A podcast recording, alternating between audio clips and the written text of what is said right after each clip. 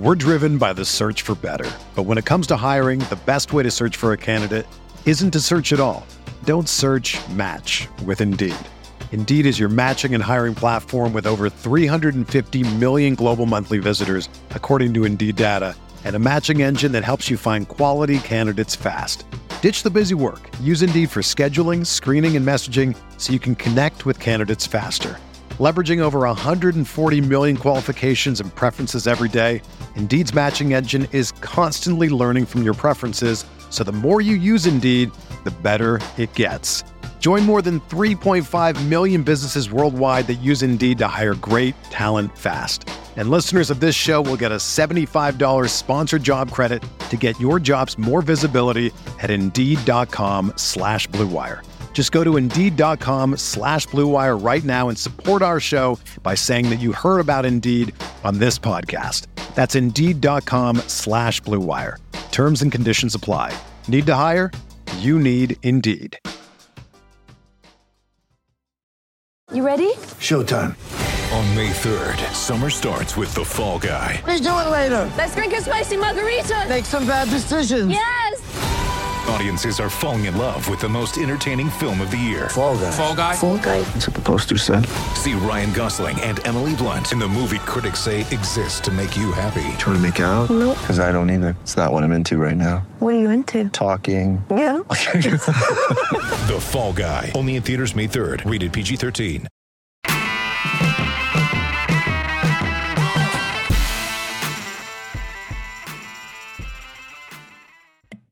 Good morning, grinders. Welcome to the DFS pregame show here on Roto Grinders. I'm Jordan Cooper, aka Blenderhead, Blender HD. If you want to follow me on Twitter, and it's Monday, so you know what we do on Mondays. It's Mondays with McCool, James McCool, Pay Dirt underscore DFS, the co-author with me of the Theory of Daily Fantasy Sports. It's a 15-hour audio DFS masterclass uh, at uh, you could pick up at theoryofdfs.com and joined uh, with the with the chat as always. Right, I see, but it's a pretty pretty light day. Pretty light day in the chat. Max Cooper just joined. Oh, good morning, good morning, people in the chat. Uh, feel free to hit the thumbs up button. Give me those thummy thumbs. Give me the thummy thumbs. Hit the subscribe button if you're new here. Hit the notification bell to know when we go live. Okay, now the chat. Now the chat's going through. Okay. Uh, that Alexander Malkow says, I want to purchase the Theory of DFS course for my pops, for your pops. Can you speak to the course during today's show? Okay, well, I mean, if you watch this show each and every day, and you'll know that we talk about uh, the DFS strategy, game theory, right? The numbers, how to play it like like it's a like it's a math game. So uh, if you, if you want to know more about it, just go to theoryofdfs.com. Feel free to watch as many DFS pregame shows. Feel free to you know go into our Roto Grinders Discord. It's it's what we talk about all the time, right? Right, right, James. Fifteen hours of me and you talking about everything you'll possibly need to know, the, the concepts that separate the average players from uh, from the from the great players, but understanding that the great players uh, don't don't especially in GPP uh, don't win every week. And uh, in GPP, I did I, I didn't I didn't lose all my money, but uh, cash made up for it. So I, I had a good week cash wise uh, because uh, I, I decided that Jeff Wilson Jr. was a priority in cash. Yeah, there we go. There we go. Jeff Wilson Jr., the the hero. Um, I had I had an okay week. I lost like fifty bucks. Um, I I actually you, you cash one. You got one lineup, right? I see this one sixty one point seven eight lineup in the Power Sweep. pretty good one. Pretty good one. Um, overall, I mean, it was. I think that the week was pretty easy to break down. Like I had Buffalo and Arizona pretty far above everybody else in terms of like GPP stacks. Um, I even had Baltimore as the fifth best stack on the slate, which is hilarious, even with Tyler Huntley. But uh, overall, I mean, cash was was pretty easy this week as well, right? Like I'm trying to. It wasn't that. It wasn't that easy. I think. I think you had to make some choices. Like my aggregate, like I I played in DK Cash, uh, in fan in FanDuel Cash. I played a very uh, my my I I played. I think I literally played my aggregate. Yeah, yeah. So I played Murray, Robinson, Elliott, Parker, Johnson, Adams, Gesicki, Wilson Jr. in the Cowboys defense, Okay. and that's what I did on FanDuel. So I I, I did well on FanDuel, but Yeah, on DraftKings, I, I think the the cash core that I came up with: DeVante Parker, James Robinson, Davante Adams, Christian Kirk, Tua Tagovailoa, and Diontae Johnson. That that's what I would have had in in cash as a break. And then like, I don't know. I I probably would have gone with Jeff Wilson. I'm like going to look at where I had ownership. I would have wanted Deebo Samuel. I don't think I could have afforded him. It probably would have been Myles Gaskin. I think that one made sense. Probably would have been. I don't think I could have afforded Stefon Diggs, but Jeff Wilson, Brandin Cooks, and Myles Gaskin would have been there as well. okay, because my aggregate uh, had Amon-Ra St. Brown, which which he came up well in my aggregate. I mean, I played him in GPP. I played him with my my Kyler Murray stacks. I played. Uh, I played Reynolds. Yeah, you could have played either, but I mean, you could have. I mean, they both. Yeah, you could play it- golf, fine. right? It's fine. Uh, but the thing is, that, like for cash games, like when people say like ownership in cash games, Mhm. like doesn't matter. Oh, just build the best lineup and it doesn't matter. I don't necessarily agree with that. Depending on if you have to choose between multiple lineups that are within a point or so of projection, I lean more towards playing the construction that has the most ownership, right? James, a lot of times you optimize by trying to optimize for ownership rather than fantasy points. That's exactly what I did. Yeah. Right. So I look at this lineup and I go, who is going to be popular that at least projects well? And that typically the guys that are going to be popular project well enough, but they may be one point lower in my aggregate versus versus the field, but the field is just going to play them anyway. Uh, I'd, I'd rather not sacrifice that. I'd rather sacrifice the point to gain the ownership. I knew Gabriel Gabriel Davis was going to be chalk in cash Yeah. right? So I look at my my thing here and I go, no one's playing St. Brown in cash. I know that for sure. Yeah. Uh, and Beasley probably not either. They're going to play Davis instead of Beasley. So what I'll do is that I'll look at this and I'll go, okay, even though this is the highest median projected lineup, if I build 100 lineups, the top one to the top uh, 100 is like two points. Yeah. So it's like it, now it just comes down to like which one do I want to play? Okay. Now, if if I'm going to play a million slates, like I don't mind just playing the top optimal in my aggregate and just waiting till the end of my life and then showing a profit at the end. But if you're going to deviate, I'm going to deviate based on ownership and based on standard deviation. Yeah. So the standard dev- I, I want players that have a have a tighter range of outcomes than a wider range of outcomes. So, like for instance, here I look at this and I go, okay, well, I'm going to play Gabriel Davis in whatever lineup I play because I know he's going to be popular, right? I know DeVante Parker is going to be popular. So these are this is a two cheap wide receiver build. I know Robinson's going to fit into every lineup anyway, but I'm just going to plug him in there. Then I press optimize, and then I get this lineup. So I get a Murray, Gaskin, Cook. I get Cooks here, Gesicki, Adams, Bills defense. Now I know the Bills defense is also going to be the most owned defense, so I'm going to click them in. Okay. Now I look at this lineup and I go, not bad, but I'm never a big fan of playing Brandin Cooks with Davis Mills throwing the ball. What I what I, I try to avoid in cash games is playing players from bad teams. Yeah. Like Michael Carter projected decently, Brandin Cooks projected decently, and it's like, do I want to live and die on a hill where I'm playing a Texan or a Jet? Right. No, I mean, I'll no problem in GPP. So I look at this lineup and go, I will, I, I, I really don't want to play Cooks, right? Is there a way for me not to play Cooks? So I'll X him out, and then I'll run it again. Okay, then I get the lineup that I played. Yeah. Murray, Robinson, Gaskin, Davis, Parker, Diontae Johnson, George Kittle, Jeff Wilson Jr. Yeah. Okay. Now, I typically don't want to pay up that much for tight end. And uh, I don't have Davante Adams in here. But like, I don't mind that that much because I'm just getting everyone that that I, that I want. I'm not scared of Gesicki. And also, once I start plugging in Gesicki, I got three Dolphins in my line. Yeah. Is that is that a, is that a is that a uh, I don't know. Do I want to rely on my entire slate on the Dolphins? Maybe not. But I look at this lineup and I go, okay, I'm getting pretty much like 80% of the 49ers attacked who have a 28 total against the against the Atlanta. Diontae Johnson's going to be popular, going to be like 40 plus percent owned, and he's a target monster. So, like, okay, I don't mind that. Gaskin, I don't care that much about. Yeah. Like Gaskin and Wilson, it's like, what do I do at the running back positions? This seemed like a slate where I'd rather just play two running backs. So what I was considering at lock, right before lock, was do I play double tight end? Do I play Gesicki over Wilson? Because I knew Gesicki was going to be popular also, and Kittle would be less popular. But looking at this, at my projections, Wilson was projected uh, for a, almost a point higher than Gesicki, and uh, it avoided me having three Dolphins in my life. I could have also gone down from Murray to Tua. Yeah. Like if I go down from Murray to Tua, where where is he? Where where did he go? Did I already exclude him? Yeah. Oh, he's, not even in here. Okay, let's go. go. Right. And I get the little glitch over here. If I put in Tua, I believe I get up to Davante Adams. Yeah. I think you go up to Davante Adams from Diontae Johnson. I still have more money even for that. Okay, so if I could click here, if I play Tua instead, right?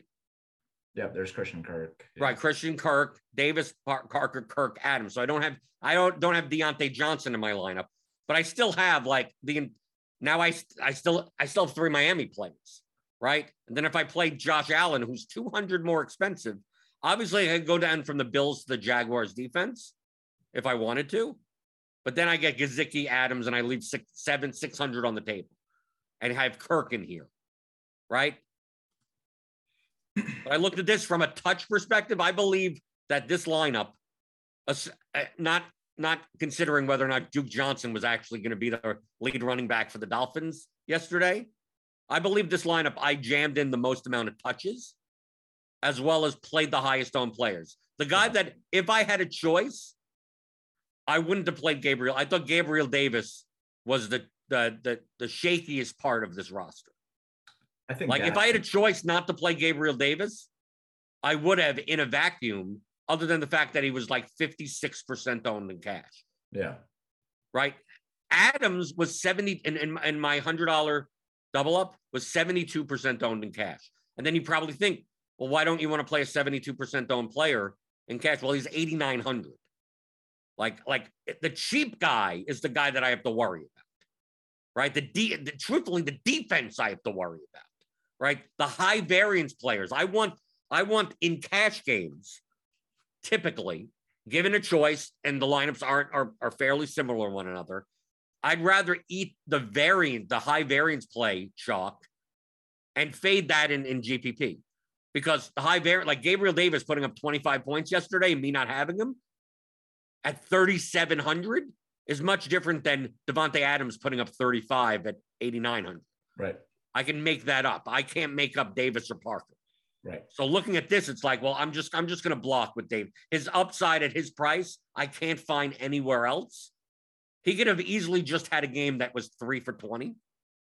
But that I I, don't lose because of that because so much of the field has it. Right. Davante Adams, if he if he only puts up 16 points, I could win in a million different ways, right? With all these types of players. So I mean, I know we don't talk about cash that much on the show, but it's like I played a lineup that was nowhere near the top optimal based on my aggregate in the top 50. But the thought process behind who do you choose? Like I looked at my FanDuel lineup and said, it's exactly who I want to play. I mean, I'm able to get everyone in. I'd love the only thing I I wanted to play Kittle instead of Gesicki, but there was really no way for me to do it while still maintaining all, all, all the players that I needed to have. Like I needed to have Robinson. I needed to Wilson on FanDuel, much easier to play. I just looked at this lineup and said, I got everyone. Other I like the only person that could burn me would be Kittle, and he's an expensive player. So I'm not, I'm not, and he's at tight end. Yeah. So like I'm I'm rarely gonna get burned in cash by an expensive tight end. So that, that was my that was my cash process. But obviously, me prioritizing Davis and Parker in cash didn't have much in GPP, and that and that that didn't do me very well. When the cheap shock receivers get there, I'm typically not going to have. Yeah, Kirk got there also, even though I had Murray stacks.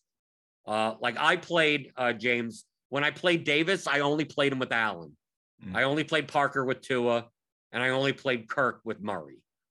So I think I may have played one lineup with, without. I played like a Kirk St. Brown secondary stack, but like my line, my I built twenty lineups, and uh obviously I had them in all single entry stuff, but I threw them in the the millie or eighteen lineups, I guess, and uh not many did that well. I mean, I had some real duds. I uh, Ben Roethlisberger, right? I'd rather it be this way. I'd rather look at a lineup and be like, yeah, this lineup is like barely going to score seventy points Mhm. rather than have a whole bunch of lineups that are sitting at like 110 and off the cash line, Yeah. right? Yeah. Right in the middle. So yeah, I played a I played a bunch of like Amari Cooper, Michael Gallup, CeeDee Lamb type of one-offs, Tee Higgins, uh, Ja'Marr Chase. I played a bunch of Devonta Freeman. That didn't work out, even though the Ravens did well, but Huntley did work the passing and right. I mean, he was he was Lamar Jackson pretty much yesterday. But uh, but yeah, so my GPPs uh not so hot. Uh, I'm not. I'm not. I'm not complaining about my decisions.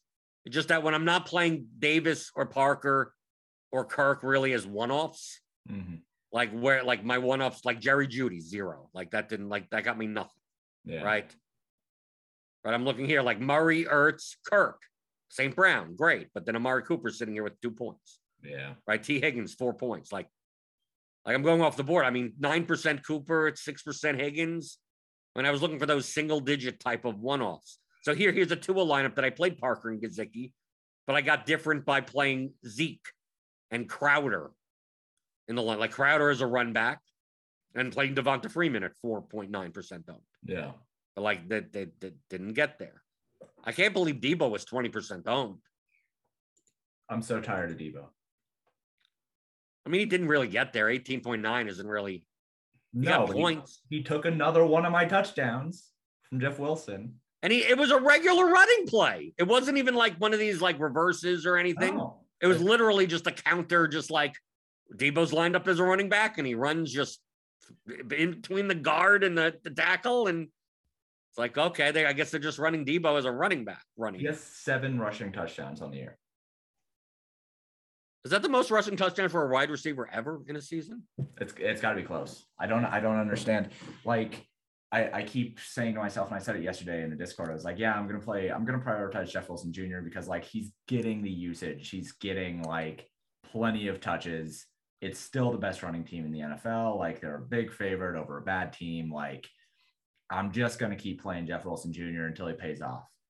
Uh, and then I said, And he was lower owned than I thought. I mean, and Yeah. he because people got people were scared of Deebo, and they came.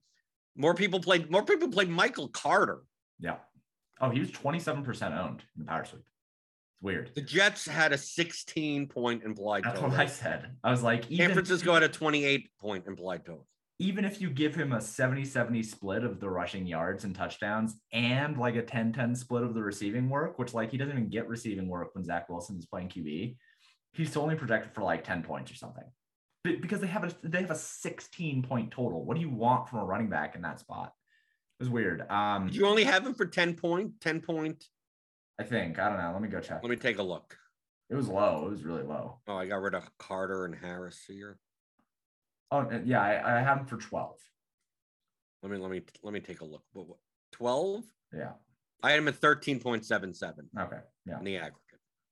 It was. But it still, pretty I mean, it's still like he his, his salary adjusted value was plus 1.6. I mean, like I just his ceiling is non-existent. I mean, like just like I the- thought. I the- you- thought we- go for it. No, I'm just, I'm just, I'm, well, I'm just highlighting the fact, like, well, why, why would you rather play Devonta Freeman and not play Michael Carter, even though Devonta Freeman doesn't is, is lower projected? Like, I had Devonta Freeman at 12.59 I had Devontae at Freeman as well. 5,500. Yeah. Well, well, with Huntley in, Baltimore is more likely to to run the ball or dump off the ball. I mean, in general, uh, running back fantasy performance ceilings are highly correlated with the, the implied team total of the teams. and the spread. And the yeah, but even just the, the team total, because ceilings for running backs typically come from touchdowns. Yep. And a team with the higher implied team total is more likely going to be into scoring positions inside the 10 multiple times per game rather than the Jets or like people play uh, David Johnson and I'm like, I ain't playing a Texans running back, right? Like I, I, I played like two lineups with Barkley, and I didn't even want to do that, right? But he sometimes lines up at wide receiver, so I don't mind that as much. Craig Reynolds got there. I mean, who knows? I mean, that game was just flipped on its head. I, I had a Craig Reynolds lineup. I, I think it was sharp yesterday to play. I didn't to play Devin Singletary when Moss was inactive. That was yeah, that was an interesting thought. I I hate the Buffalo running back carousel, and I just Well, that's the whole point. Like that, it, it's not just the team total. It's also like, well, they're splitting it four different ways, and who knows what's going to happen. That's a different story. But when in doubt, I lean towards running backs that are on favored sides Yeah. that are more likely to get touched. So I, I look at I look at Jeff Wilson and go, why? Like that's why Najee Harris really did not project that well. I mean, the the slate for running back was was pretty bad outside I- of James Robinson. I have never seen my projection so low on running backs. Ever. Like I I was pretty shocked when I saw what the projections were coming up for running backs. I didn't have a single running back projected over 16 fantasy points. Oh wow. Okay. I I have I have a couple. I have three. Yeah, three. Yeah, I like I said, I was shocked. Like I was I was blown away. I had Javonte Williams as my top overall running back. Javonte? Yeah. Why? Weird. I it's just a weird Uh, were you giving him a more of a split with with even with Gordon in? Uh, I mean, I've had him, him and Gordon have been like, Gordon has been somewhere around like 50 to 55% of the rushing work and 40 to 45% of the rushing touchdowns. And then uh, Javonte Williams ended up, he's usually around a 40 40 split, something like that. You got to give a little bit to Teddy Bridgewater. Um, but his, his touchdown usage, his, his receiving usage, like he's looked good over the last couple weeks. Uh, but it, what did it- you have his projection at? I think I had it at like 16. Oh, 14 for me. Okay. You didn't even play him in any of your lineups. Well, no, because I didn't want to play. I'm not going to play like that. My my strategy this week was basically I want to be paying down at running back and mostly avoiding the chalk.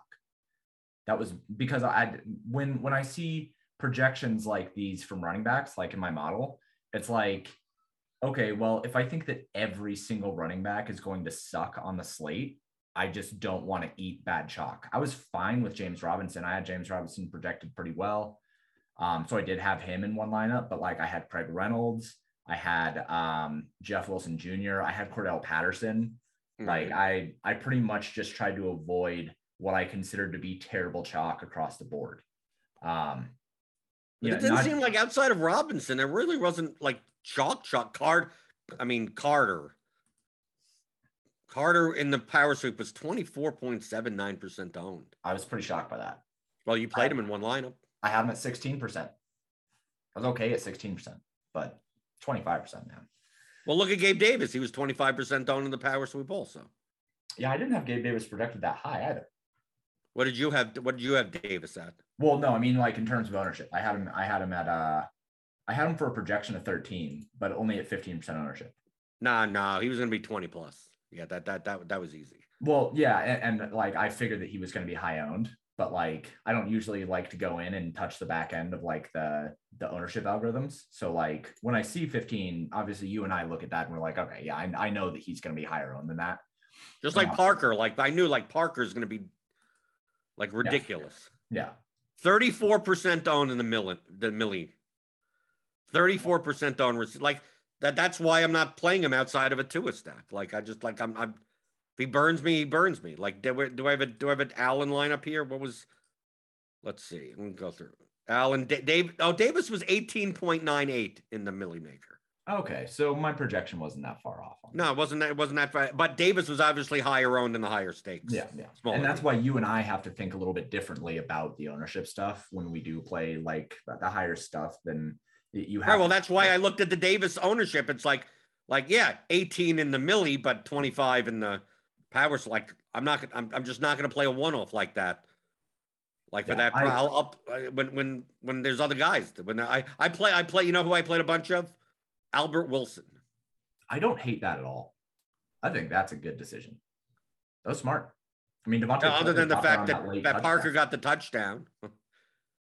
But I That's the figure I've well, the, the thing is that I figured that Wilson did not project poorly, didn't project great, but with Gaskin, with Gaskin and Parker and Gesicki being jockey enough, Mhm. it's like how, how, how do the how do the Dolphins get there?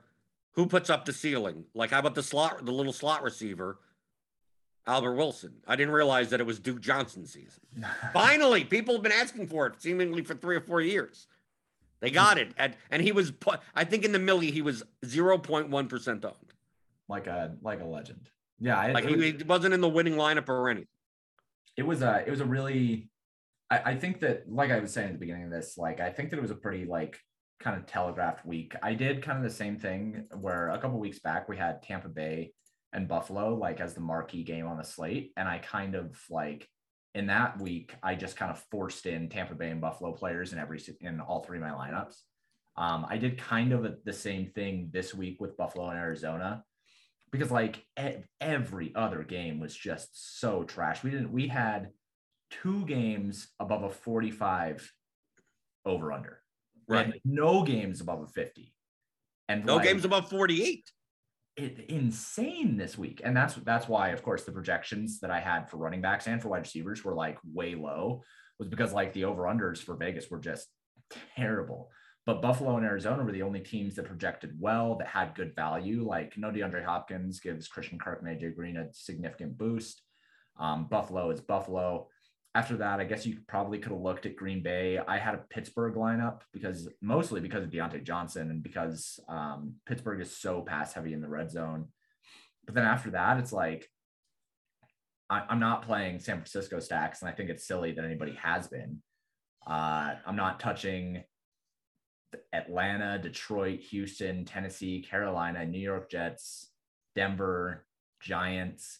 I was okay with a Dallas stack, but they ended up not projecting well anyway. It was okay. I, pla- I played them regardless. I didn't mind Dallas. ceiling. I didn't mind Dallas. I, I mean, I- they they do have the capacity to end up getting there, but the thing with Dallas and this year especially is that if they haven't needed to put their foot on the gas, they're just not going to. I was hoping that the, the game was competitive. You were hoping it was competitive with Mike the Net Glennon at QB for the Giants. Who knows? Oh, bro, that's that's a bad business decision. I think. I like. Who knows? It was it was such a low scoring, so low scoring totals that do I need 50 a 50 to 35 game? No, I did just like just give me give me four Dak touchdowns and then then they I mean like I get it. No. right. I mean it, it, it wasn't sacrifice like the opportunity cost on stacks this week was not like dramatic. You wanted to I- play I- off the board stuff. I played Ben Roethlisberger for crying out loud. So did I. Um, Okay, so it- that so don't don't make don't, oh my god, I playing the Cowboys with Amari Cooper, CeeDee Lamb, Michael Gallup, Dalton Schultz. my my point here- Horrible, but my but Ben Roethlisberger not- and John Claypool and like my point here was not that Dallas would not be able to put up points. My my point of saying it was a bad business decision was that I didn't think that it would be competitive at all. That that was the point that I was trying to make there. And I said it on stream and I said it on the video um, that morning that I didn't I didn't think that you really needed to if you were not game stacking Buffalo or Arizona, I don't think that you needed to do game stacks this week. I wouldn't have prioritized them. If I'd have played Dallas, I'm not playing anybody from the Giants.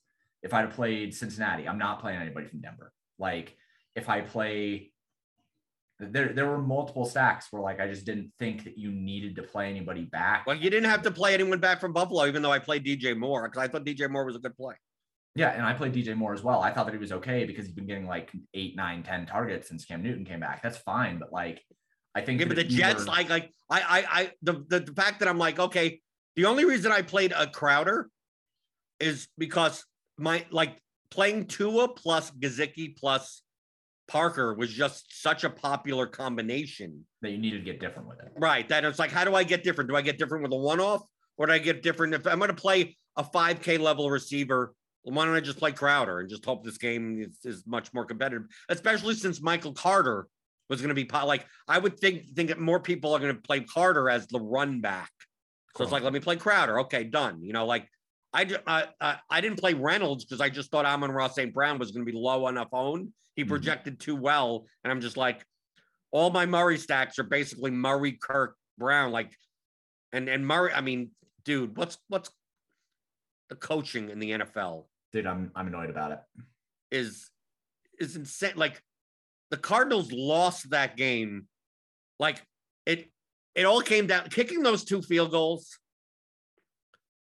It comes down people people don't question like oh the Cardinals that that they they crap the bed. It's like no no they could have it's it's not a difference of whether or not they could have won the game. I, I think th- what, how I put it is that a lot of these coaching decisions are based around, uh, obviously based around being able to justify them to a dumb fan base. Uh, it doesn't matter if you if you lose uh, 30 to 12 or 30 to 28. So it's like, but it would be much better to put yourself in position to be in 30 to 28 with 45 seconds left to go in the clock than uh, benching your starting quarterback because you're three touchdowns behind, regardless. And you've wasted so much time because you came down the field and on the three yard line kicking field goals, Yeah. right? Like, like, and and then you get like Staley for the Chargers, who I mean, I see, I whenever I see him talk, I'm like, this, this is, this is, this is, this is a good coach Yeah. right? They came out, they did the the correct things to increase their win probability. Went like 0 for 4 on them. And now he's like, well, why did you decide to do those things? It's like, well, because that helped that I'm going to do whatever it takes to increase the chance of winning. I also saw, an, a, a- not to go on a rant, that I mean, we talk about the commentators being idiots also. When when it's fourth and one on the on your on your opposing 40 yard line and Pete and they say and the commentator goes they're going to take a gamble like dude fourth and one is has like like a, a gain probability of like 80% like that and and and they're on the opposing side of the field when they're to instead of trying to attempt a 57 yard field goal that a 57 yard field goal has less likelihood of of converting than a fourth and one. Yet they talk about, oh, I can't believe they're not getting taken. Or when they go down to it's on they're on the, the six yard line and it's fourth and six. And it's like, I don't know why they're not taking the points. It's like because you because they have more of a chance of win. How, how what's the what's the completion percent, conversion percentage of fourth and six from the for the fourth and goal from the six yard line? Well, it's over 50%. So would you rather get over 50%, get seven points? Or would you rather 96% of the time get three points? And the worst case scenario is you, you don't get the touchdown and the other team has the ball with 94 yards to go, Right. right? And most likely, I would say 60 to 70% of the time, you'll get the ball back without them scoring at all.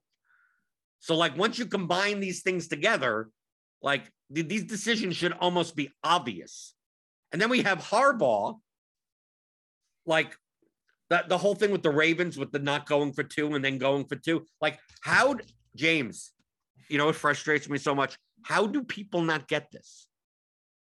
How do, how do people not just get met? Like, like I, I, I saw, like, why don't we just call analytics math? Right. Like it's like, oh, the if you if you were to say, oh, I, I did it because of addition, like it's just addition. It's not it's not this fancy. They put it into a black box and it comes out. Oh, go for it. It's like no, it's simply a. How do you want to win the game? Well, you're gonna have to. You're gonna get it. You have to get a touchdown, a two point conversion, and an extra point. The order in which you do that really does not matter. But you'd rather know if you need to go for two at the end before than after, than be put in a situation like they were where they could have kicked it to tie or gone for it to win.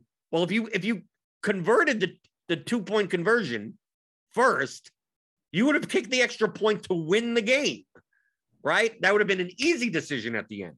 If you miss the two point conversion first, you need to go for the two point conversion anyway to tie the game. So, like, which in which progression do you have a higher win probability? Going for two the first time and then just kicking the extra point because you're going to still need another touchdown regardless. Like, it just it boggles my mind when the team when when they're down the, the two touchdowns, like, and the commentators are like, why are they going for two?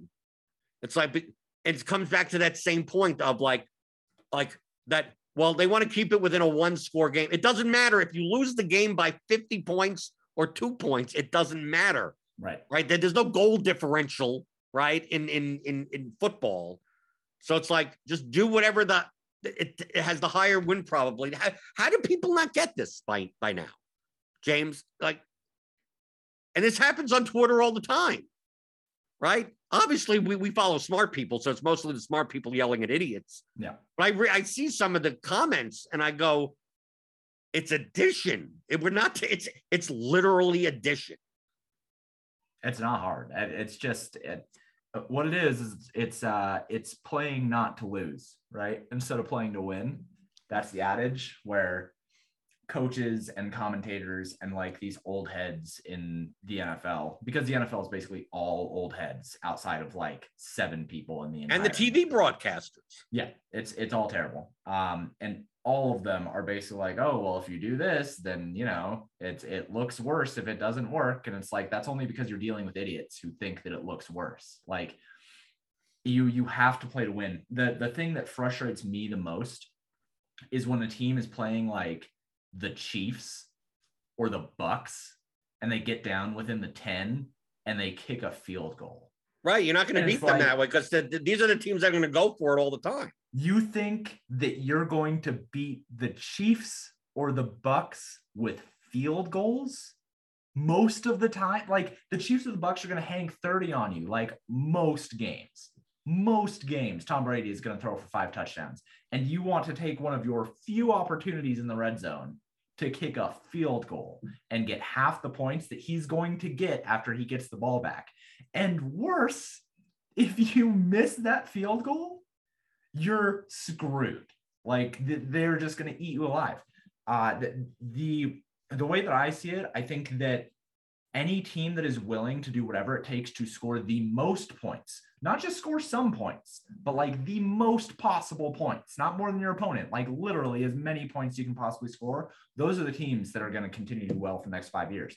And any team like we see it with the Broncos, we see it with the uh, the Seahawks, Pete Carroll, right? We see it with the Jets, we see it with the Giants, like these teams that just have this oh well we we just want to try to lose gracefully if we're going to lose like no dude it, it doesn't matter. You don't get brownie points for they want to they want to be able to have a justifiable loss. Right but the the thing rather than win that rather than than increase their chance of winning. If people were smart then the justifiable loss would be going for two every single time if you're right. down by 20 that's a justifiable loss. At least punting their, their, their teams when when the when the card when the Cardinals they're down by 21 and they kick a field goal. And I'm just like, what? It's it's four minutes to go in the third in, in the third quarter. I mean, we're not talking about early in the game. Like, dude, you may only have you you need three scores to win, and you you may only have three possessions, and this is one of them. And now you put yourself in the position to need three scores. And like, it's the freaking Lions, dude. You're telling me that you with Kyler Murray and with like a good offense and a smart coach and like you're supposed to be one of the best teams in the NFL, you're telling me that you don't think you can score on the Lions? So you're going to kick a field goal? That that's your strategy here. Go from 21 points down to 18 points down. What did that do for you? Awesome. That's still a three. Nothing. Nothing. But it's very but it's very similar to like it like in basketball.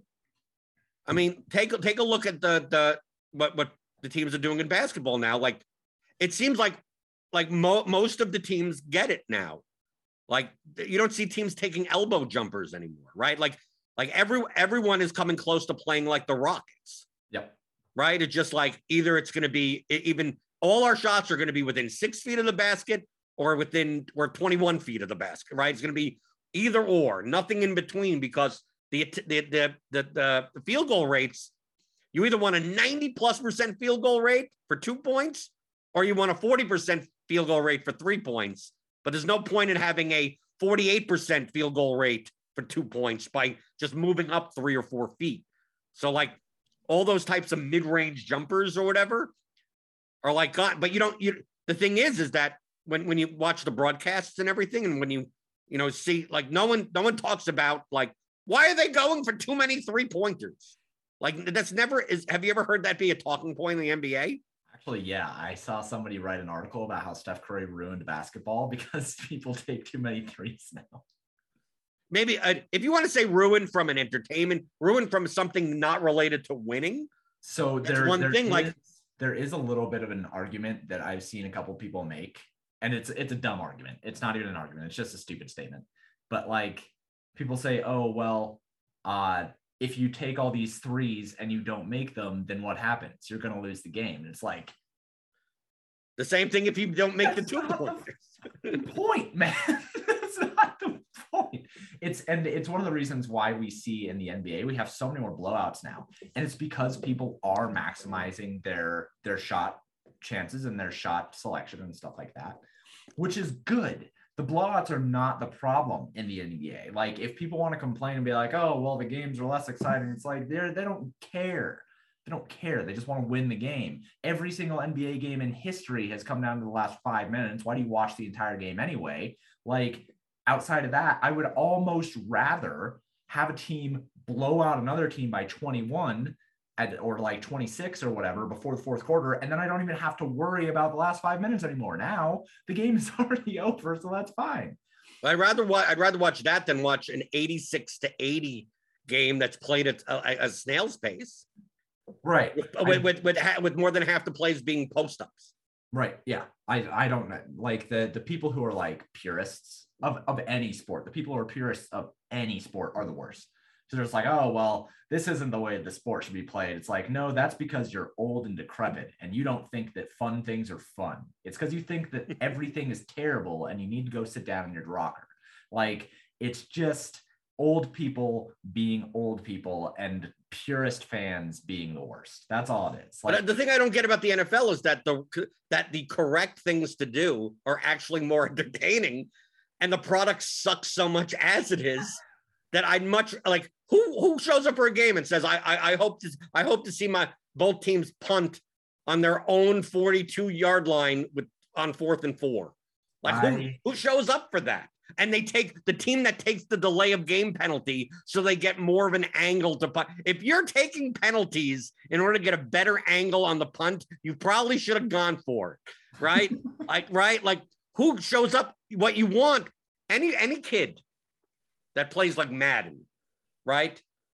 If you if you, if two two kids are playing Madden, no one punts. Like, no one wants to. That no one goes into a game going, "Go, I'm going to punt on the fourth and one so I can pin my opponent." No, they fake punts, people going for it, fourth and eleven on their own on their own ten yard line. It doesn't matter. Like that may be a mistake, but but because it's more people, the kids do it because it's more fun. When people play video games, they want to play for fun, and you'd figure that in the NFL, why don't like if they just they just just eliminate extra points.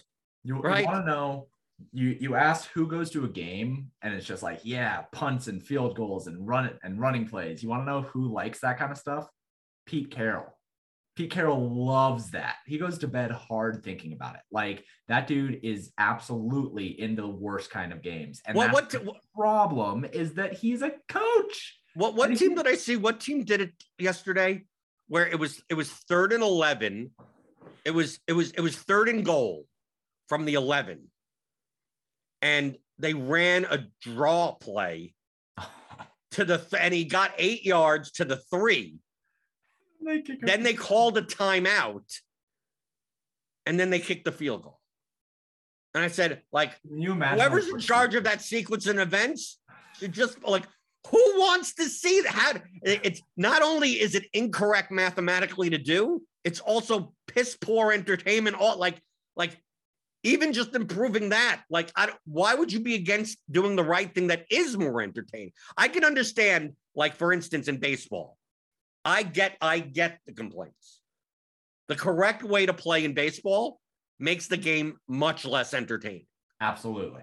Okay. So I understand if the, the if the the the mindset is playing optimally is just is is is alienating fans because the game has become so much more binary and boring.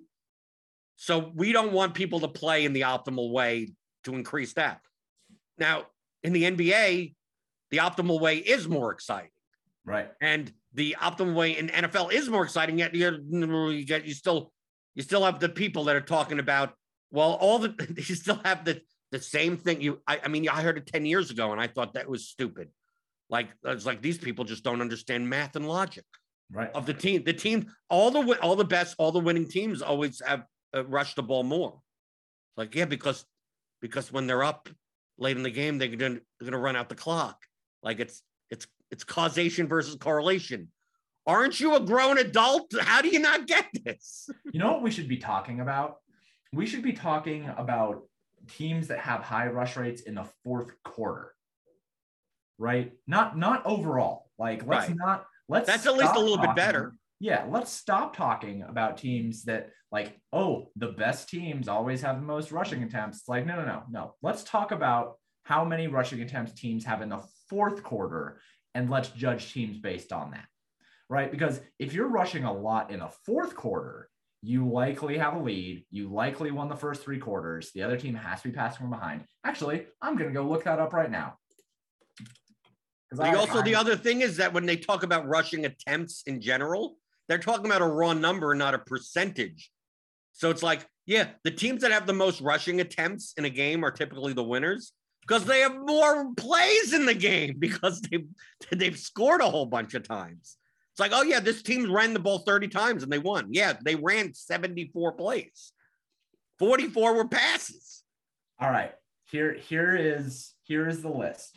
In the fourth quarter, weeks one through 14, all yardage included. So the entire field.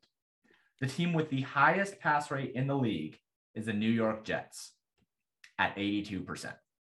Right, because they're down all the time. And then Detroit Mm. At 76, Houston 76, Jaguars 74, New York Giants 73. Do we see a trend here? We that the worst teams pass. No, that, that, uh, you know, if I was Pete Carroll, I'd look at that and go, it seems like the worst teams pass to me. he would. He would. Uh, right. the- so the obviously you have to pass less. The lowest pass rate in the fourth quarter across the I'm- entire league. I'm assuming Cincinnati. Arizona, Arizona. Okay. forty-five percent pass rate. Overall, And that's still not that high. That's No. still that, that's Cle- still not that high of a rushing rate. Cleveland at 48. And so these these two teams that Are very rush heavy in the are very heavy rushing teams. So Cleveland 48, New England 48 pass rate. Um, Right. Indianapolis 53. So all already like they are passing more than they are running still in fourth quarter. And then Tennessee 54%.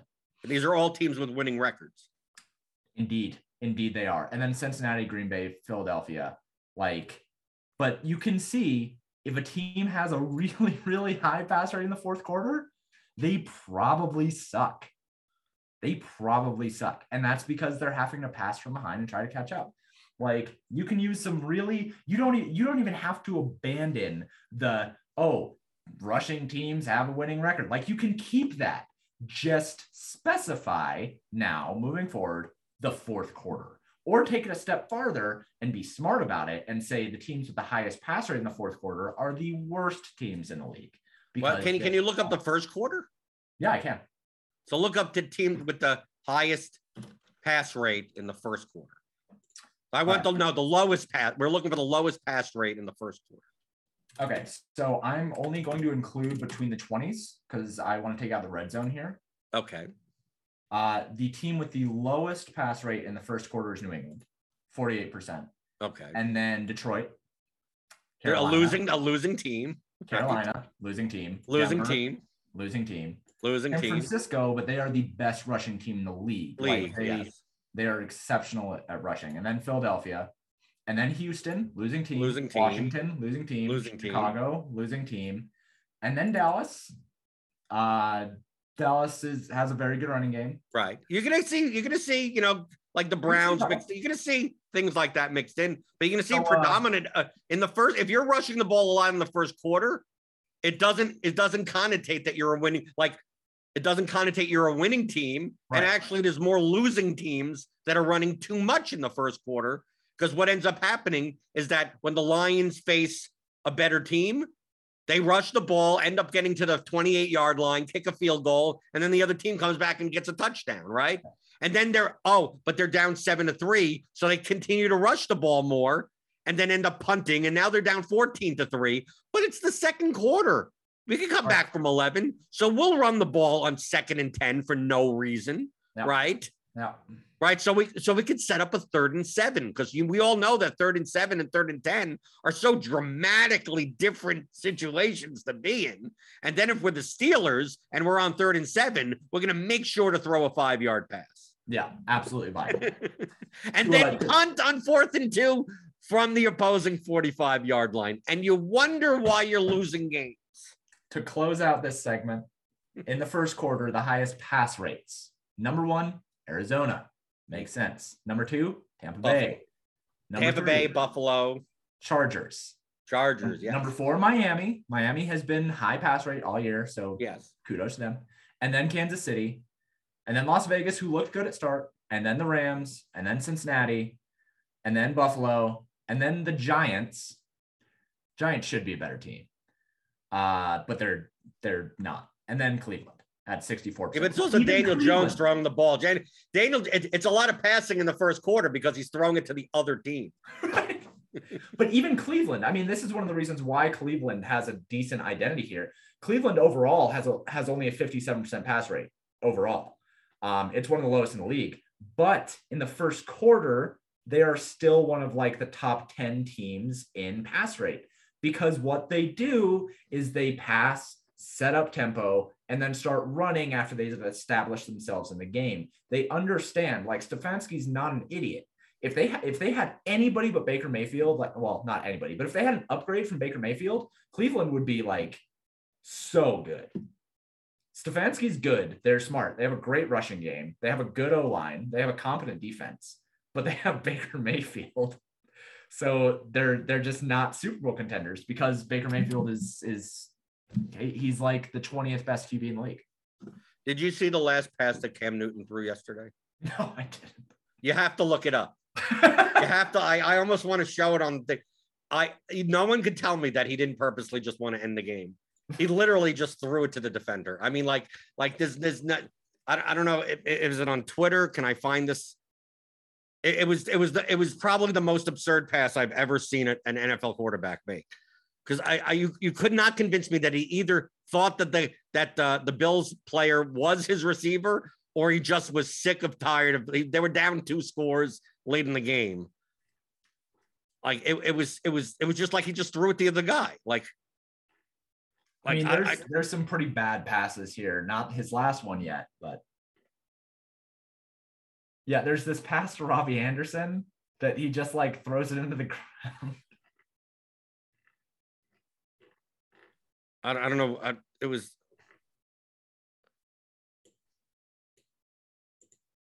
Looking latest instead of top. I wonder if we can. Uh... Oh, but did you see that he ran for 71 yards yesterday? oh wow, he's back. Dude, he's, he's been back. There's that GIF. Where's this throw? We're not going to find it. Oh, well, this is 2020. Where the oh, I look it up somewhere. If I don't know, I'm not going to look it up on the show. I, I was watching on Red Zone, and they're just like, okay, the Panthers. It's it's like a minute left in the game. They're down by two touchdowns or whatever, and Cam Newton drops back because I'm rooting for DJ Moore for my for my Buffalo stacks. And dude, like he passed back in a complete clean pocket, just cl- cl- threw an eight like an eight yard pass, like just like whatever receiver Robbie Anderson whatever was like ten yards away, like like not even close. I mean, he under like it doesn't even look like he underthrew it. He, it looked like he had the same amount of zip that he would have if he wanted to throw it directly to the cornerback. And he just like literally, he looked him straight in the eye and just said, "Here you go," and then got off the field and said, "Okay, I guess we're done." now." I I don't know, man. I I feel so. I've been a Panthers fan since Jake Delhomme was QB. So I How about Kerry Collins? Oh my god, so long. Um, it's been a rough tenure as a Panthers fan. I do have a Panthers jersey. I don't consider myself an actual fan of very many teams, but I have since I was young, liked the Panthers, and this has been last couple years have been rough. Because I don't even I don't even like Christian McCaffrey all that much. I thought it was a bad draft pick to begin with, and now he's dead. So now it's just Cam Newton and the corpse of Christian McCaffrey and what I assume to be Robbie Anderson, although you wouldn't, I would believe you if you said that it was Waterboy instead. And it's just all bad. And uh, I don't understand how people can be like super fans and go through this and like let their emotions be dictated by these kinds of things. I don't see how people can be fans. It's hard. It sucks. It's not fun. There's nothing fun about being a fan. Uh, everyone was was uh, hip hip hurraying because of the, the all the postponements and like we get NFL football on Saturday, Sunday, Monday, and Thursday, Friday, Saturday, Sunday, and Monday. Did you see the games yesterday? This is awful. You want to now you want to watch it and without with commercials and stoppages? What I are we saw- talking about here? I saw that it was eight games in 10 days, and I looked at Margaret and I was like, hey, baby, guess what? There's eight NFL games. There's eight days of NFL games over the next 10 days. And she just looked at me, she said, Oh, I'm so sorry. Like, yeah, I'm I'm not gonna make it. Like, Uh, people in chat wanted to know what you, what what projection you had for Huntley. oh, for for Huntley. I had Oh, seventeen point three six in my aggregate. You had what? Seventeen point three six. Uh 19. Okay, so you know you did that. It was a great play at that point. I had him as uh, from a salary adjusted value standpoint. I had him as the sixth sixth highest on the slate. Uh from a salary adjusted standpoint, I had on, I can do that. The fourth. Okay, uh, yeah, because you're two points higher. The problem was is that I who would have pair. I mean, if you're going to pair him with anyone, it would have been Andrews. And, and I had Andrews as the top overall projected tight end. So it made Even sense. higher than Kittle. No. Well, like the same, like exactly the same. Point two off. So I mean, I, I was fine with with Baltimore. I I wrote basically like Andrews projects very very well, and he's a little bit underpriced here. Um, and I don't think he projected for all that much ownership. Yeah, he didn't. Um, and I was fine with him, but I did give the caveat that it's like this is Tyler Huntley, not Lamar Jackson, and uh, I understand if you want to say, oh, that projection is too high. Like I I said to myself even, and I noted it in the article, like my projection for Jeff Wilson is low, but like I know that I'm under projecting him. So I am gonna like ride him, even though the projection says that he's only projected for like 11 points. Like I want to take another shot on him because the usage is there. It just hasn't materialized yet. So there were a couple. I mean, I I Hunt. I was never going to play Huntley. I wasn't. I was not going to play. I'm not gonna. I, I, I don't. I. all- In the long run, I'm not going to play stacks of teams that only have 18 point implied totals. No, I totally understand. I get it. That, Hey, for the Lions, right? Like, why didn't you play a Goff's? Like, like anyone that's looking and going, why didn't I play Huntley? I'm going to say, why didn't you play Goff? Because someone's going to go, well, how do you play Goff? Well, I'm going to say the same thing. How do you play? I mean, Right. I, I, I just look at the numbers and go, I'm looking for ceilings and I need to pair them with someone. So Huntley, Huntley, Andrews, Adams, I guess is viable. But why do I want the side? Why do I want Huntley when I I'd rather have the Rodgers side? I mean, like you Right. in general, correlation wise, if we took all the data from now till the past, whatever, forever, to implied team totals dictate the highest why projections are the way they are. Yep. Teams that score the most points run the most plays and score the most and be in the red zone to score more completions, more plays, more efficiency. Like so many people get str- strung up with oh in garbage time. Like you don't want if you're if you have a stack and they're in garbage time, that's bad for you. You want the stack that has already put up 45 points. You want the other Right. team in garbage time. Like even though you do see some receivers like oh, the Cole Beasley gets there because he has eight passes in the last two drives. That doesn't correlate to a ceiling outcome for a stack. Right. You want you want if you if you have Cole Beasley, you don't want garbage time. You want Cole Beasley to have two touchdowns, four catches, 50 yards, two touchdowns, and Josh Allen to have five passing touch. Like you so what The- who's the more likely to do that? The teams that have the highest implied team total. the problem that people run into is they're like, oh, well, now my stack has garbage time. And it's like, no, no, no. You don't want your quarterback to have garbage time. You want your wide receiver to have garbage time. It's fine if Cole Beasley gets there with eight catches on the last two drives, but like hopefully you had Cole Beasley as the comeback stack to the other team that now already has 45 points. But it's the same thing. Like the the only thing that I would add to that, and the reason why I played a Pittsburgh stack, which I still don't want to talk about, but they were implied for 1.86 passing touchdowns, which was the fifth best on the slate. Right. Because they have such a high pass rate in the red zone. That's the only thing that will add in context of team totals. Other than that, like if you blindly just stacked the highest team totals on every slate and just optimized for the values outside of them, like you'll, every pro- you'll probably be profitable. Yeah. you'd be fine. You'd be fine. It, it even worked on this slate with Buffalo, with Gabriel Davis and DeVante Parker and Jeff Wilson.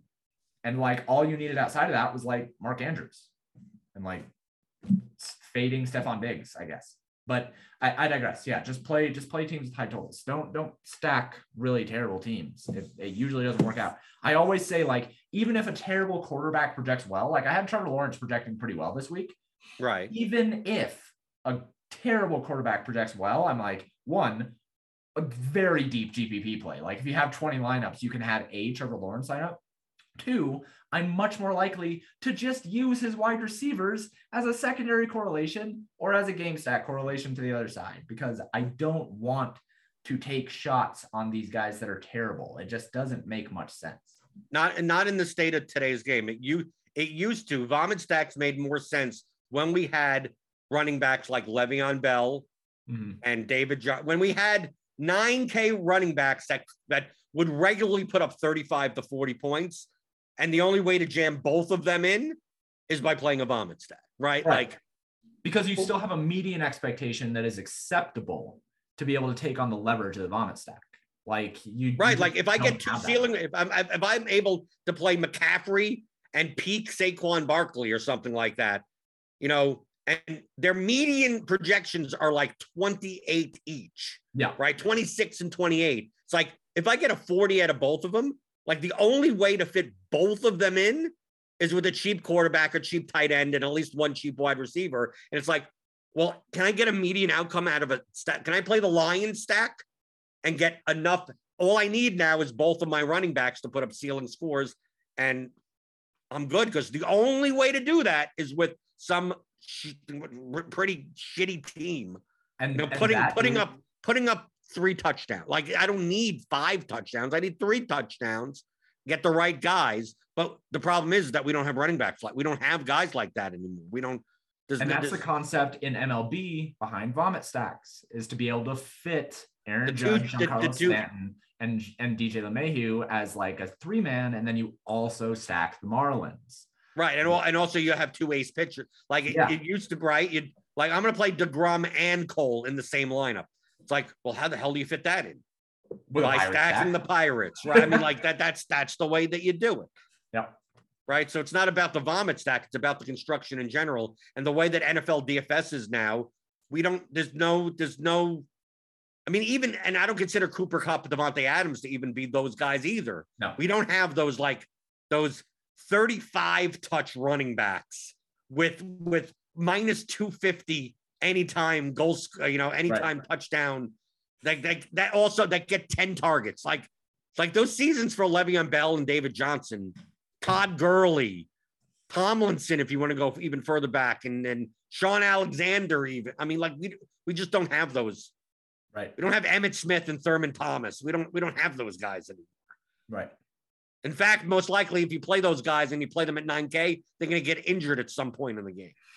Most And likely. they're going to go on IR, and then they're going to come off, and then get injured again, and then get COVID. So, Right. welcome to season long football. A lot of football talk today. Yeah, I thought this was fun. We we didn't we never do this We never actually talk about the sport. Be- because we're spreadsheet nerds. Right, because we're right, we're spreadsheet virgins as left. right. But if you want to learn how to play the game, not the sport, the game of DFS, theory of daily fantasy sports, how to think like a professional DFS player. Available theoryofdfs.com. James, you're at paydirt underscore DFS. And I am at Blender HD. And uh, sign up for RotoGrinders Premium so you could join the Blender's Game Theory channel in the Discord. We have we, we're we're having Zoom calls nearly every week, group coach calls, And uh, the next one is tomorrow. So click on the link in the description. Uh, get ten dollars off your first month of RotoGrinders Premium. Join the Discord. Join the Blenders Game Theory channel, and uh, you get like private coaching in a group setting on on Zoom. So that'll be tomorrow, and then I will be back on on Thursday. Right? NBA, dude. I how how does anyone? I mean, I'm I've been watching the Twitter of the of the the news in NBA. Like, are I mean, how it, it the way this continues? How Christmas the Christmas slate is is all is all staggered games. How is that? I, how is that even playable? It's not. I mean, DFS uh, NBA DFS right now is hardly playable as is. I mean, it's play it.